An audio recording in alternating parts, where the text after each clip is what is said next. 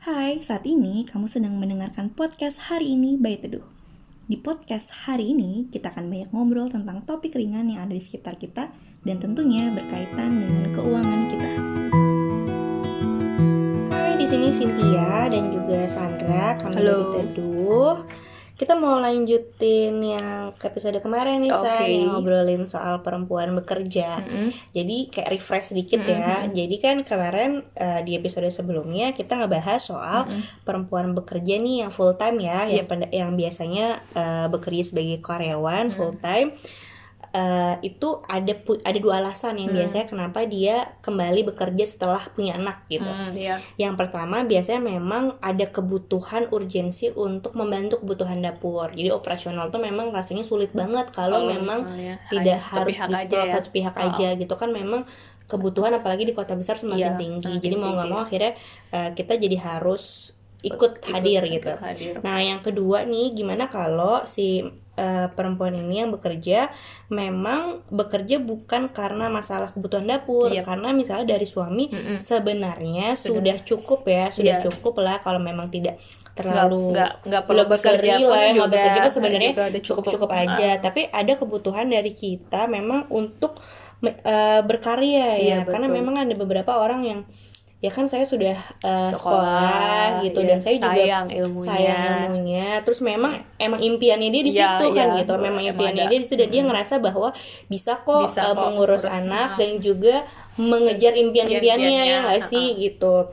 Nah gimana nih kalau misalnya eh, yang kita bahas adalah perempuan-perempuan hebat ini yang memang sambil bekerja dia juga masih mengejar impiannya.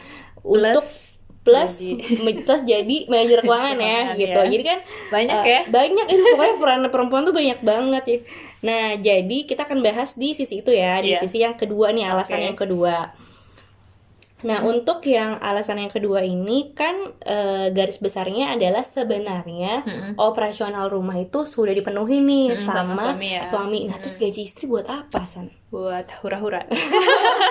Lo kok buat hura-hura gitu ya? Terus langsung ngamuk suaminya. Kapan Kamu lagi? tuh gitu. Buat Kamu tuh gitu harus jadi prahara rumah Kurang tangga. berempati. Kurang berempati gitu.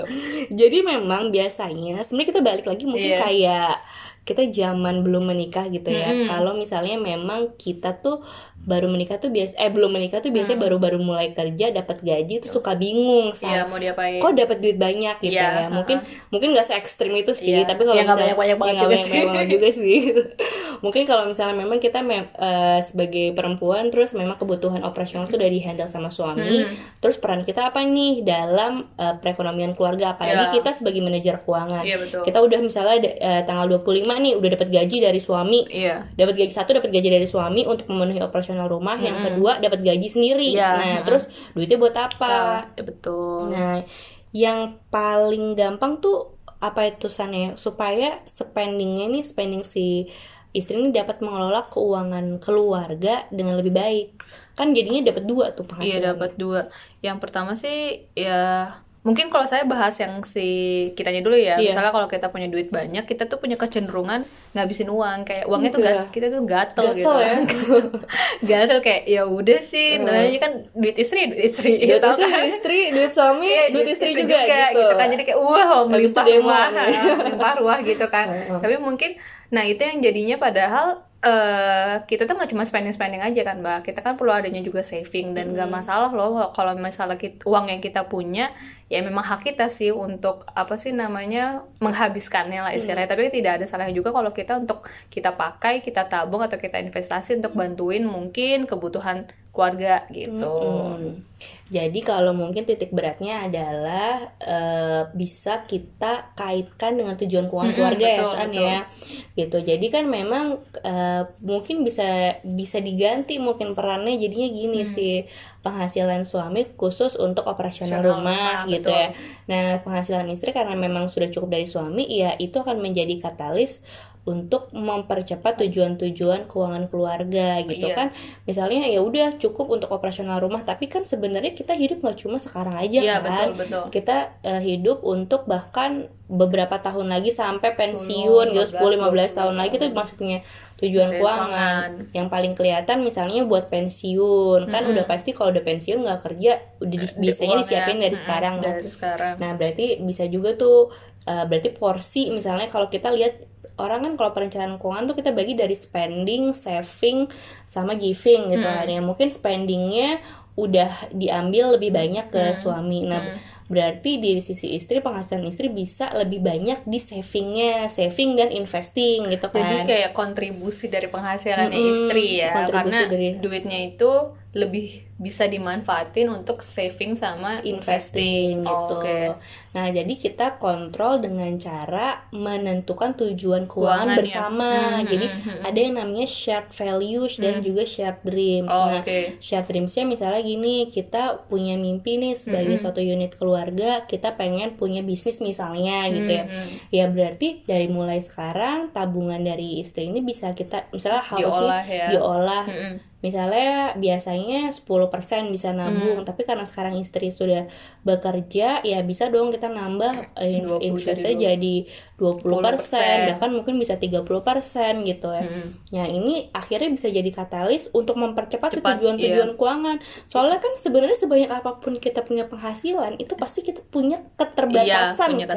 keterbatasan. Selalu aja mentok kan nggak mungkin kita Iya. punya tujuan itu semuanya tercapai di Ah, ah, waktu yang sama, sama, kan gitu. Jadi kita bisa nyicil misal dari yang 10% tabungan jadi istri juga bekerja uh, ada Bisa- pendapatan bisa, bisa bisa sampai bantuin misal ya. bantuin Ah. 20 sampai 30% gitu. yang kan. harusnya bisa dicapai dalam 15 tahun jadi 10 tahun Mm-mm, dan betul. akhirnya bisa punya tujuan yang lainnya ya nggak sih mbak Uh, prioritas kedua yang prioritas jadi yang prioritas lainnya. yang tadinya ketiga Ah, naiklah jadi naik kedua gitu kedua, kan jadi akhirnya bisa lebih cepat akhirnya ya komunikasi dan juga ya shared value-nya tuh Iya. tercapai dengan lebih cepat sih gitu mungkin bisa seperti itu ya memang Hmm, sih betul, betul. emang ya San kalau kita tuh nggak punya tujuan keuangan tuh mungkin Jadinya kayak bingung. bingung ya Iya. jadi akhirnya ngerasa duitnya jadi banyak Jadi gitu banyak. padahal kan sebenarnya Ah. itu untuk eh, mimpi-mimpi kita di masa depan gitu Iya, dan juga ya tadi terkait dengan mimpi-mimpi di masa depan, kita pun juga secara pribadi kan punya mimpi sendiri ya. oh iya di betul. samping kita juga sebagai katalis untuk mempercepat tujuan keuangan keluarga, kita pun sebenarnya juga bisa apa ya mengakomodir eh, impian kita nih gimana ya caranya biar tercapai misalnya eh, let's say 10 tahun ke- 10 tahun mendatang eh, kan kalau misalnya kita udah mulai pensiun kan kita kan pengennya happy happy ya jalan-jalan. Santai lah ya, jalan-jalan. nah tapi itu nggak mau kasak kusuk di tabungan pensiun kita gitu. Misalnya nah saya sih suka ngeliat tuh kayak teman-temannya ibu saya suka jalan-jalan lah keluar kota bahkan ya, ke luar negeri gitu kan. Tapi dia nggak apa ya namanya nggak perlu susah payah harus apa sih namanya nggak makan bukan nggak makan sih istilahnya. Pokoknya bersusah payah menabung lah karena dia udah punya Tabungan. Uh, uh, tabungan. Dan dan itu kayaknya emang paling visible sih ketika kita tua punya waktu yang lebih banyak dan bisa spending waktu lebih banyak juga kan sama keluarga ataupun sama teman tapi kita nggak perlu ribet mikirin ini nanti uangnya gimana ya gitu Mm, jadi mungkin kita bisa lebih fokus ke tabungan intinya. Mm. Ketik bar- sebenarnya ini tetap aja balik ke berbagi peran ya, Iya, ya. berbagi berbagi peran. Kalau memang dari suami sama istri itu memang kita balik lagi adalah satu tim Mm-mm. gitu. Jadi berapapun penghasilan dari dua belah pihak eh, memang kalau memang tujuannya sudah sama-sama kita bisa berbagi peran mana yang eh, kebagian pos pos mana yang misalnya suami pos pengeluaran, istri posnya pos tabungan, pos tabungan, tabungan dan investasi gitu. Jadi akhirnya tujuan keuangan keluarga pun juga tercapai. Nah, eh, hasilnya sih balik lagi sama kayak yang waktu kita ngobrolin eh, soal working mom yang sebelumnya, Iya. tetap harus sebisa mungkin punya yang namanya laporan keuangan. oh iya betul Oh, jadi tetap dari sisi suami punya laporan keuangan. Oh ini udah bayar loh semua listrik, grocery semua udah ter- tercover. Sedangkan dari sisi, sisi istri, oh saya udah nentuin nih tujuan keuangan nilainya misalnya buat pensiun misalnya sep- eh, 3M gitu ya 3M terus kita udah on track nih tiap bulan berinvestasi sekian juta untuk eh, tujuan keuangannya gitu. Jadi akhirnya kedua belah pihak ter- selalu tercipta komunikasi yang jelas dan akhirnya harmonis ya. Karena sama-sama punya tujuan yang jelas dan itu juga apa namanya meningkatkan kepercayaan kan satu sama lain betul. dengan adanya laporan keuangan mm-hmm. yang bisa diakses oleh kedua belah pihak ya. Iya betul san gitu kira-kira untuk kita kan memang ya sebagai kita mau berkarya ya mungkin mm-hmm. juga selain punya tujuan keuangan keluarga kita juga bisa menyisihkan untuk tujuan keuangan pribadi ya misalnya betul. misalnya pengen misalnya saat ini sekarang menjadi arsitek di se oh, sebuah firma gitu hmm, hmm, hmm. terus nanti punya impian pengen buka, buka firma, firma sendiri, sendiri gitu yeah. nah pasti kan kalau namanya buka bisnis kan butuh modal, butuh modal. ya butuh modal hmm. dan pasti nggak nggak sedikit nah itu mungkin bisa juga menyisihkan untuk mengejar impian-impian tersebut atau bahkan misalnya gini yang oh saya maunya tuh S2 hmm. tapi kan memang ambil beasiswa yeah, itu iya. sulit yeah, ya uh, bisa jadi uh, gimana kalau kita membiayai membiayai diri kita sendiri hmm. nah hmm. tapi dengan cara yaitu menyisihkan dari uang gaji kita gitu hmm. ini bisa dikomunikasikan sih pada akhirnya yeah, dengan suami, suami mana yang menjadi prioritas gitu dan kita pun juga bisa mencapai impian pribadi kita ya tanpa hmm. harus meng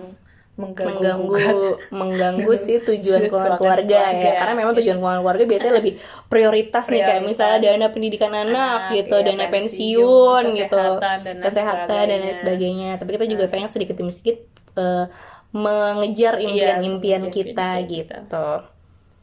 Itu sih. Terus jadi tadi kita sudah ngobrolin soal jadi kita tadi udah bahas nih dalam dua episode terakhir memang tentang perempuan yang bekerja, uh, bekerja ya? gitu. Nah, kalau teman-teman yang dengerin kita punya ide dan saran, oh, iya, kita uh mau ngobrolin apa nih di iya, episode uh berikutnya, boleh banget uh uh, kasih kita Banyak. DM ya, DM di Instagram. Masukkan ya. Masukkan, nah, terus juga bisa masukin ke email ya, ya kontak at teduhmindful.com kita bisa bahas di next episode berikutnya ya, betul, gitu. Betul. Terima kasih sudah mendengarkan kami ya.